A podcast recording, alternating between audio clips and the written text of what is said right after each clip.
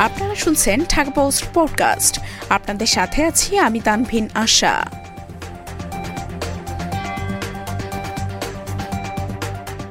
দেশের প্রথম শহীদ তোতামিয়া আজও মেলেনি রাষ্ট্রীয় স্বীকৃতি।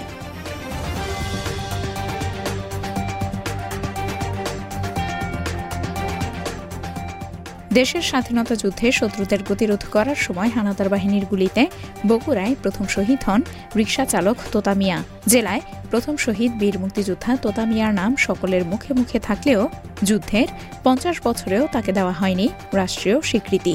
সরকারিভাবে তার কবরটিও সংরক্ষণের ব্যবস্থা করা হয়নি। শহীদ তোতামিয়াকে রাষ্ট্রীয় স্বীকৃতি ও সরকারিভাবে কবর সংরক্ষণের দাবি জানিয়েছে তার স্বজন এবং স্থানীয় মুক্তিযোদ্ধারা। স্থানীয়দের সূত্রে জানা যায় মুক্তিযুদ্ধে বগুড়ায় প্রথম শহীদ হন রিক্সা চালক তোতামিয়া বগুড়া সদর উপজেলার ঠ্যাঙ্গামারা এলাকায় তার বাড়ি। তার বাবা ছিলেন মৃত ভোলা মিয়া। সন্তান সম্ভাবায় স্ত্রী ঘরে রেখে তিনি উনিশশো একাত্তর সালে দেশ স্বাধীন করতে যুদ্ধে অংশ নিয়েছিলেন।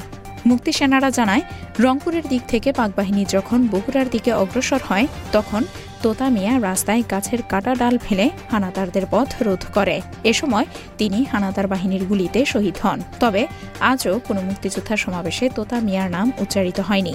তোতা মিয়া শহীদ হওয়ার পর তার স্ত্রীর দ্বিতীয় বিয়ে হয়। তার দুই ভাই, দুই বোনের মধ্যে এখন ছোট বোন বেঁচে আছেন। সেই কারণে আপনজন বলে তোতা মিয়ার কেউ নেই। তার কবরস্থানটি দীর্ঘদিন ধরে অযত্নে অবহেলায় পড়েছিল। সম্প্রতি বগুড়া বেসরকারি উন্নয়ন সংস্থা টিএমএসএস এর নির্বাহী পরিচালক অধ্যাপিকা ড হোসেনে আরা বেগম শহীদ তোতামিয়ার কবরটি পাকা করে সংরক্ষণের ব্যবস্থা করেছে।